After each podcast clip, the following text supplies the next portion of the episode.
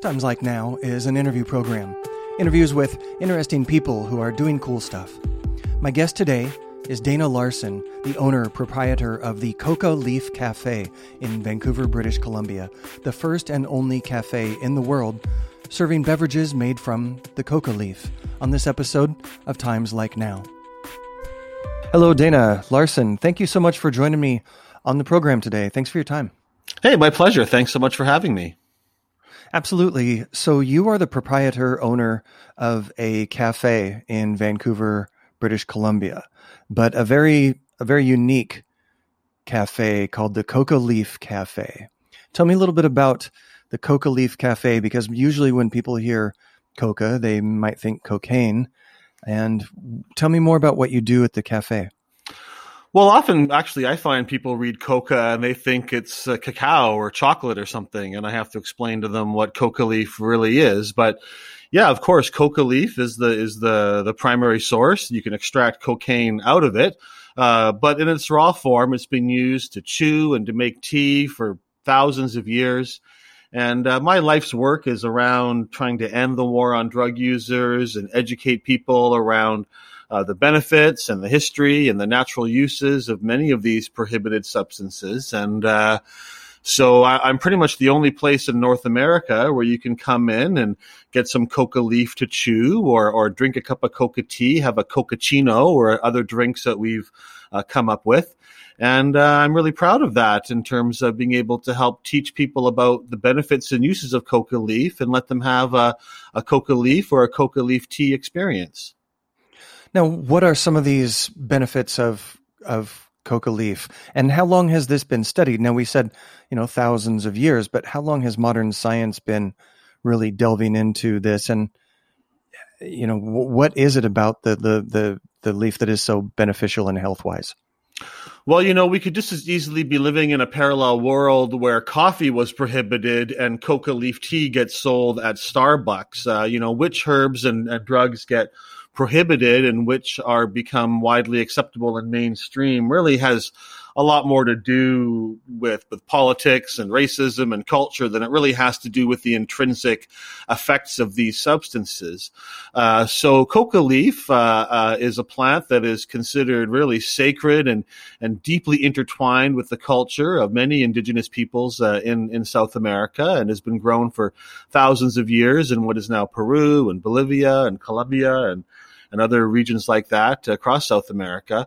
Uh, so coca leaf uh, has a number of different alkaloids in it, of which cocaine is the most famous, kind of like THC is the most well-known uh, uh, ingredient in, in cannabis, but there's many others that also have synergistic and medicinal effects. And so coca is the same way. Cocaine is one of many alkaloids. And uh, it seems to me, and a lot of research I think backs this up, that these things are more beneficial when used in their whole natural form than when you just extract one chemical out of it and just use that by itself. Uh, so coca, uh, when it's chewed, it was something alkaline. Uh, they they grow the leaves, they dry the leaves, uh, then you put them in your mouth in kind of a wad. They'd call that like a, a, quid of coca leaf, and you add something alkaline to it, which helps to activate uh, the alkaloids. So they would use, depending on the region, they might use seashells, they might use quinoa ash. You can use baking soda, that works fine too. But a little pinch of that in the cheek while you're chewing the leaves, and you'll get a numbness in your cheek. You'll feel energized. Uh, coca helps people to uh, uh, use oxygen more. Uh, uh, properly or more efficiently. Uh, so as a result, your mind is stimulated in that, but your body's also kind of relaxed and your muscles feel soothed. And in the areas where coca is chewed a lot are typically high altitude areas, especially in Bolivia uh, where the air is very thin and oxygen is not always accessible. And so it's difficult, you know, as a Westerner, when you go to La Paz in Bolivia, you often have trouble breathing and you kind of feel like you're drowning in the air because there's not enough oxygen. Uh, but they understand you choose some coca leaf or have some coca tea and you feel much better and your body's able to deal with the lack of oxygen in a really remarkable kind of way. So it's been used in those areas sort of medicinally to deal with the reality that they live in a low altitude, high altitude, high altitude, low oxygen environment. And uh, and also it makes you feel good. It's good energy. You chew it before working or before engaging in a project, and it uh, can give you more more power, more energy to keep going. Uh, so you can also drink it as a tea. Uh, when you use it as a tea, it takes a little longer to come on, and you don't get kind of the numbing effect in your cheek, but it also works very well. Uh, it's similar to caffeine in its effects, but I would say less jittery and more pleasant, in my opinion. Uh, and, certainly caffeine and cocaine or, or coffee and, and coca leaf are a, a, classic combination that, that wasn't started by Coca-Cola, but certainly was popularized by them uh, during a period in history around the turn of the century and uh, and so you know I'm not against cocaine use, and I think everything really should be legal if you want to take it. But really, I think if we lived in a world where coca tea and coca leaf was widely available, then the vast majority of people who wanted to use cocaine would use it in the form of a drink or a gum or a chew, uh, and that snorting cocaine would be about as popular as snorting caffeine is now.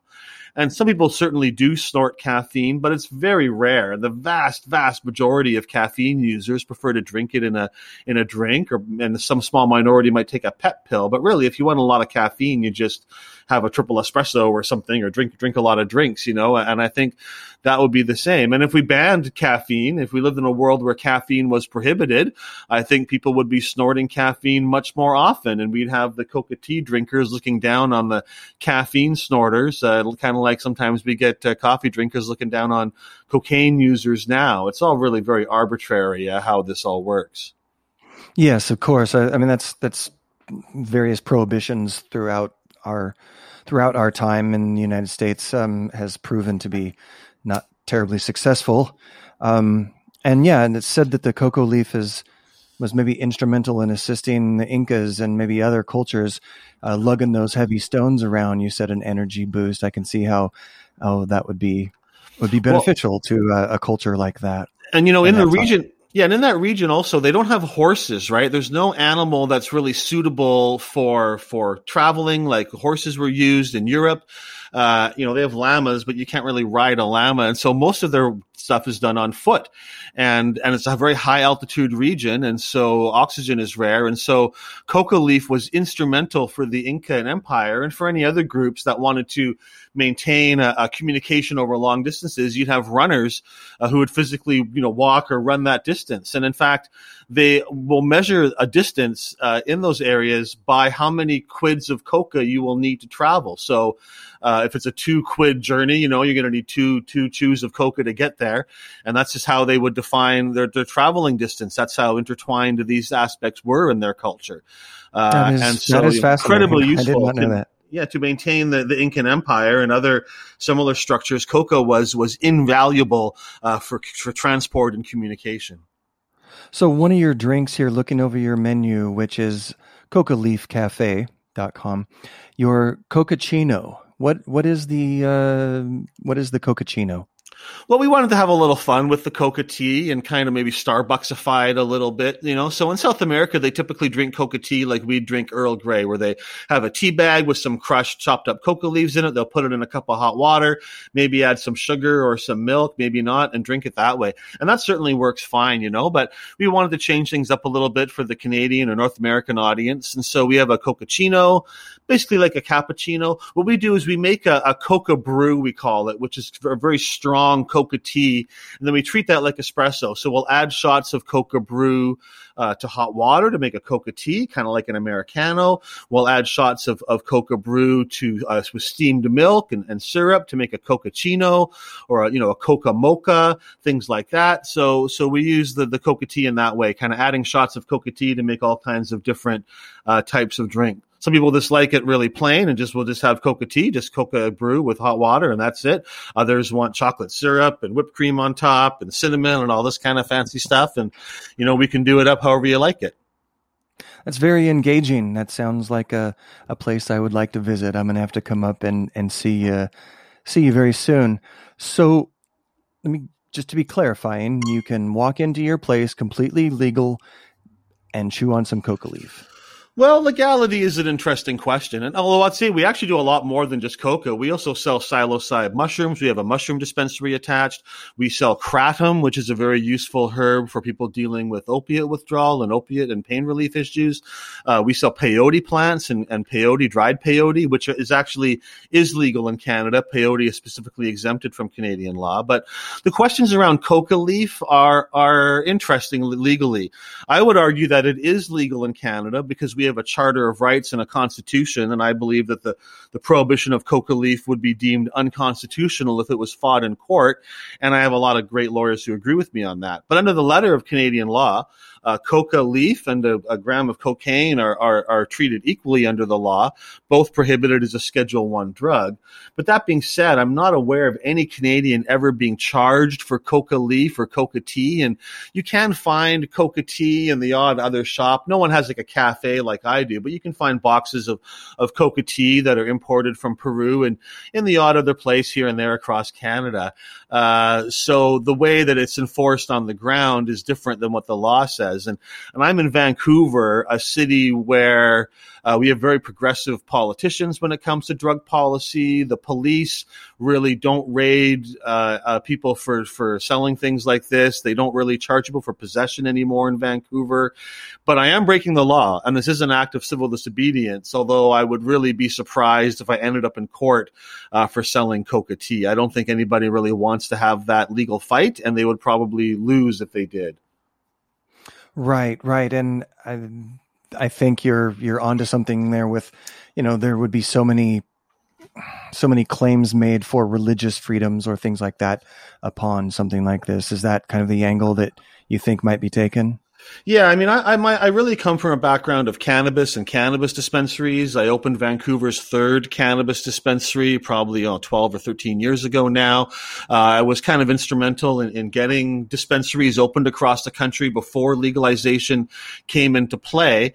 And it was in that, in those cases, we were selling cannabis that was illegal and prohibited, but the courts, supported medical access to cannabis, and the Canadian government's legal system for, for medical marijuana access was deeply flawed. So judges would normally side with dispensaries or certainly not be willing to give them long jail sentences, making it kind of pointless for the police to come after them. And many cities just kind of gave up. And in fact, some cities were giving out business licenses for cannabis shops before cannabis was legal in Canada as an effort to try to gain control over this at the civic level. So, you know, I feel that that along with the mushrooms that we sell, the psilocybin mushrooms, you know, no one's really brought coca leaf like to the fore like this or really challenged it in the same way. Because unlike cannabis and, and mushrooms coca we don't grow it in canada. So you've got to bring it into the country and it makes it much more challenging to open a place like i have done. You know it's not too hard to open a cannabis shop or a mushroom shop at least in terms of supply in canada. Those things are readily available.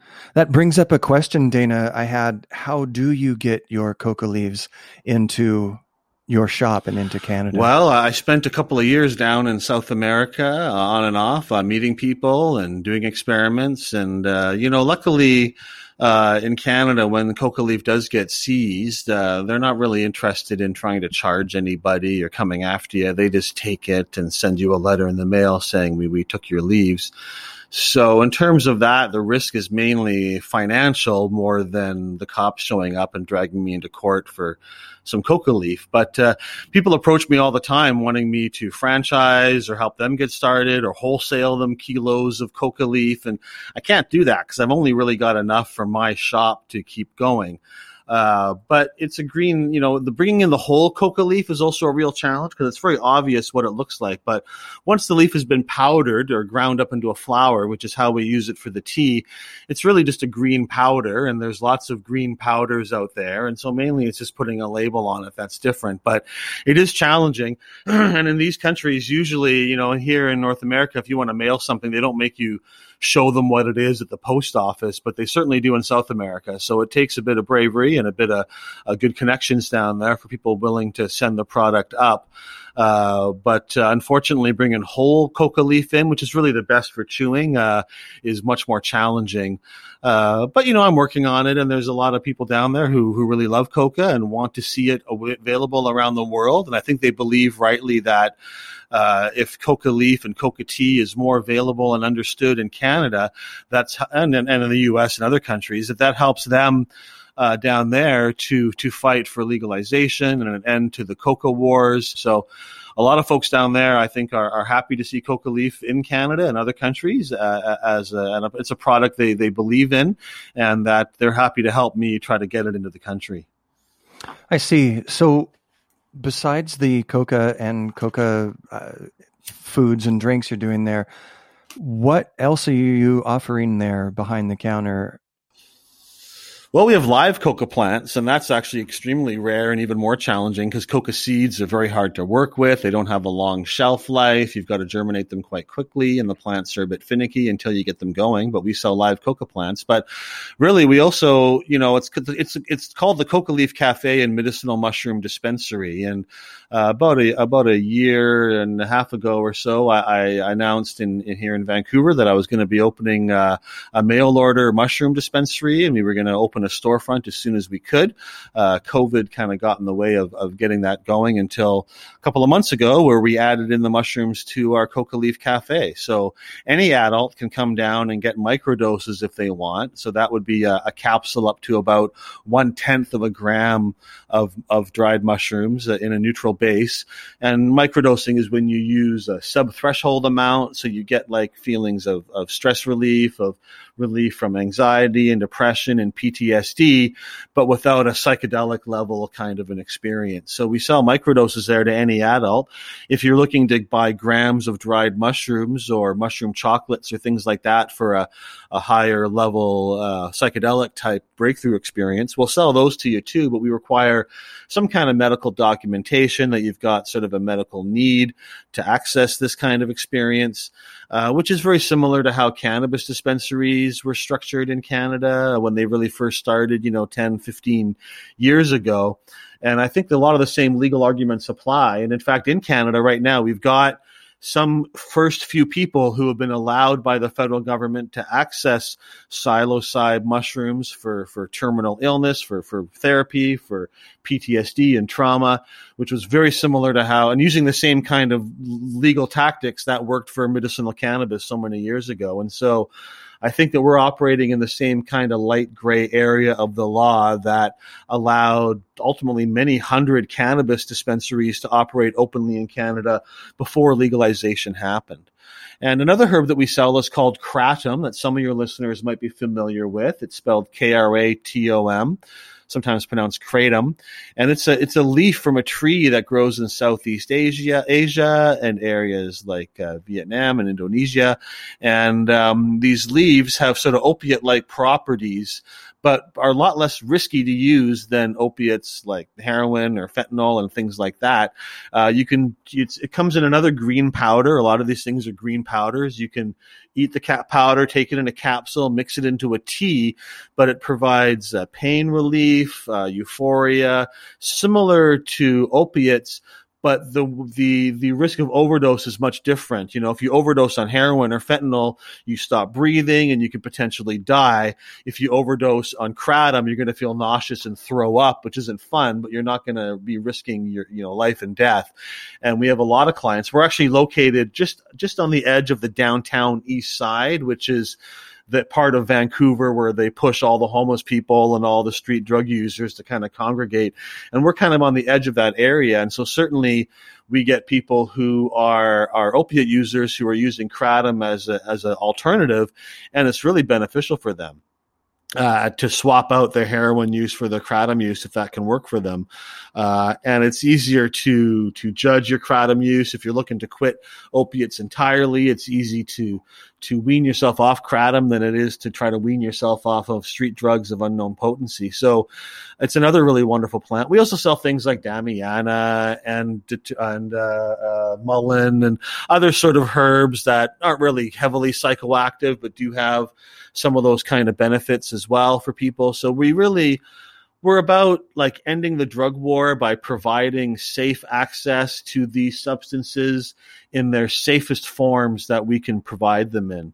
Uh, and it's really nowhere else like this on planet Earth where you can walk in and get a cup of coca tea and a mushroom chocolate and a bag of kratom at the same time. That that's absolutely unique what we're doing here in Vancouver. Yeah, very much so. And and looking over your website and reading a bit, and just from speaking to you, it sounds like this is also a, a kind of a center for education, for culture, for I suppose outreach and communication among the initiate and the uninitiated, people that might be new, wanting to know, you know, more about this, and those who are far more experienced.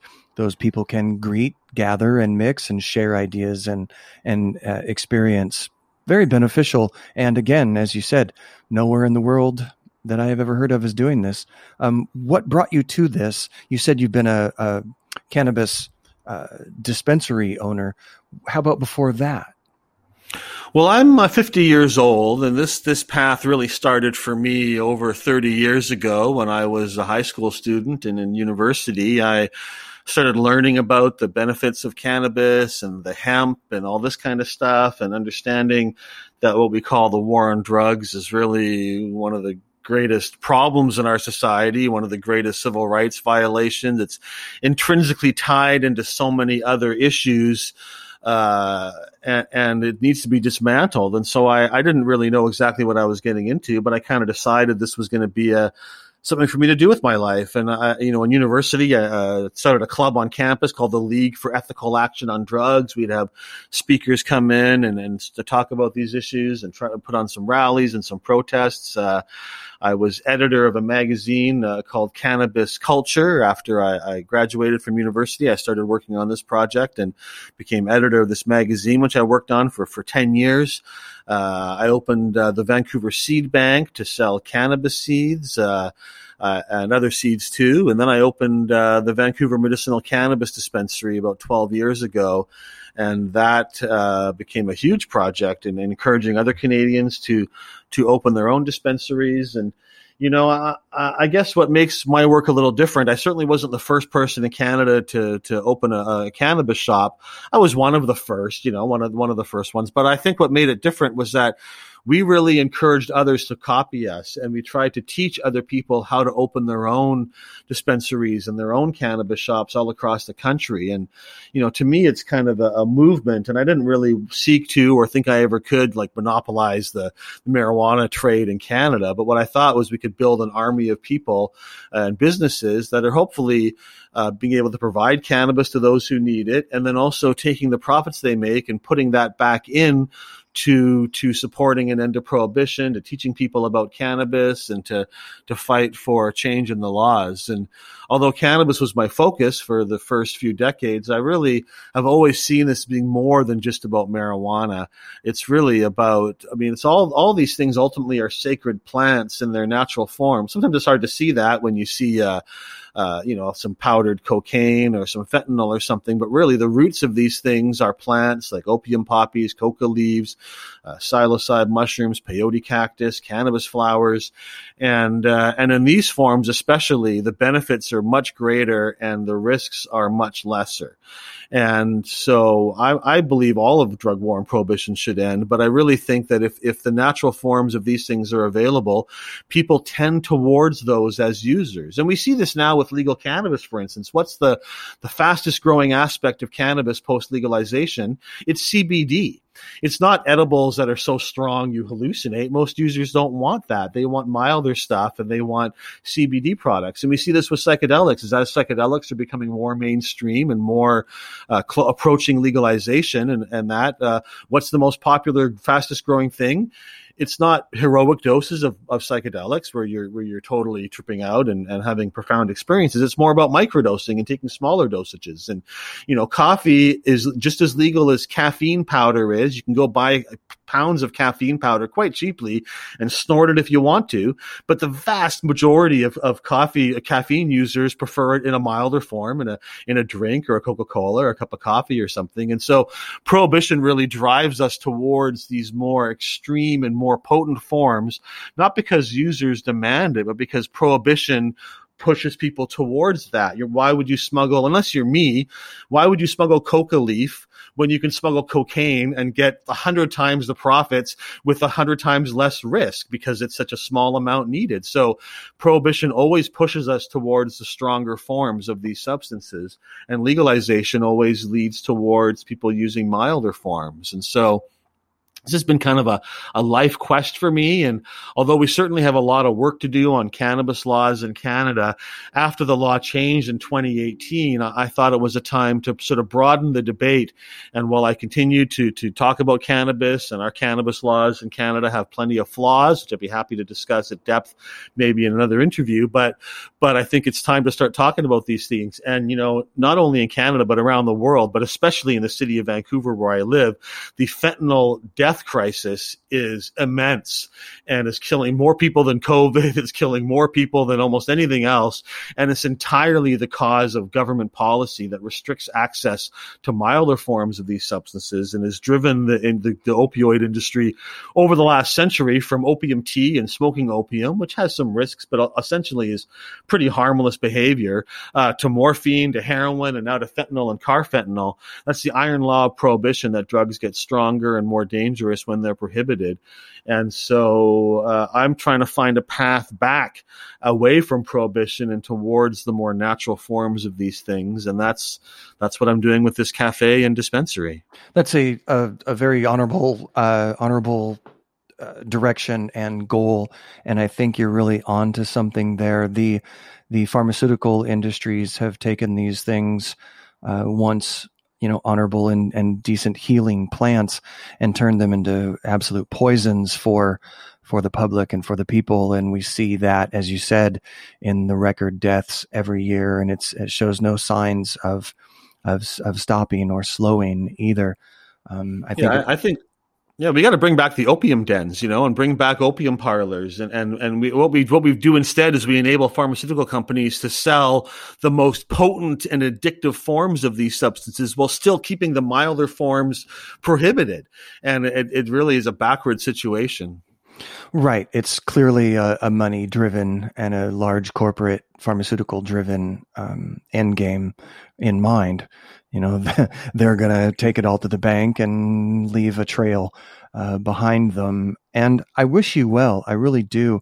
Uh, i want to come up to, to bc and visit you see your cafe have uh, uh, some pastries in addition to the the other things. You also have normal espresso drinks and normal um, pastries for for those uh, not interested in imbibing and the website please share the website with me well, I got a few websites I'll direct you to. CocaLeafCafe.com is for the cafe and MushroomDispensary.com is for our mushroom dispensary. I'm online at DanaLarsen.com and that's D-A-N-A-L-A-R-S-E-N. And I do a bunch of other stuff too. Actually, I run a, a clinic in Vancouver where anybody can come and get any street drug tested and we'll tell you what's in it for free with a five minute spectrometer analysis. And that's online at GetYourDrugsTested.com. We've actually got like 16,000 samples samples we've tested now over the last couple of years. It's the largest online repository of drug analysis results in the world. And we're able to see trends as to what's, you know, what's happening with, with MDMA or with cocaine or other substances over time and to analyze things. And it's really fascinating as well and probably a whole other conversation, but, uh, it's a free service we offer in Vancouver by mail as well. Uh, anybody can mail in a sample, just the tiniest little bit, and we can analyze it and tell people what it is. And uh, that's at getyourdrugstested.com. Dana Larsen, from the Coca Leaf Cafe in Vancouver, British Columbia. Thank you so much for your time. It's been an education and uh, a pleasure to speak with you. And yeah, maybe I get to meet you, shake your hand someday soon. Definitely come up to Vancouver and uh, say hi. And that's spelled H I G H. Thanks again. Times Like Now is an interview program of interviews with interesting people doing cool stuff. You can find past episodes wherever you get your podcasts. Thank you to the letter J, Cody Robertson for his original music. My name is Trevor Collins. I can be reached, Trevor, at timeslikenow.com. I look forward to speaking with you all next time.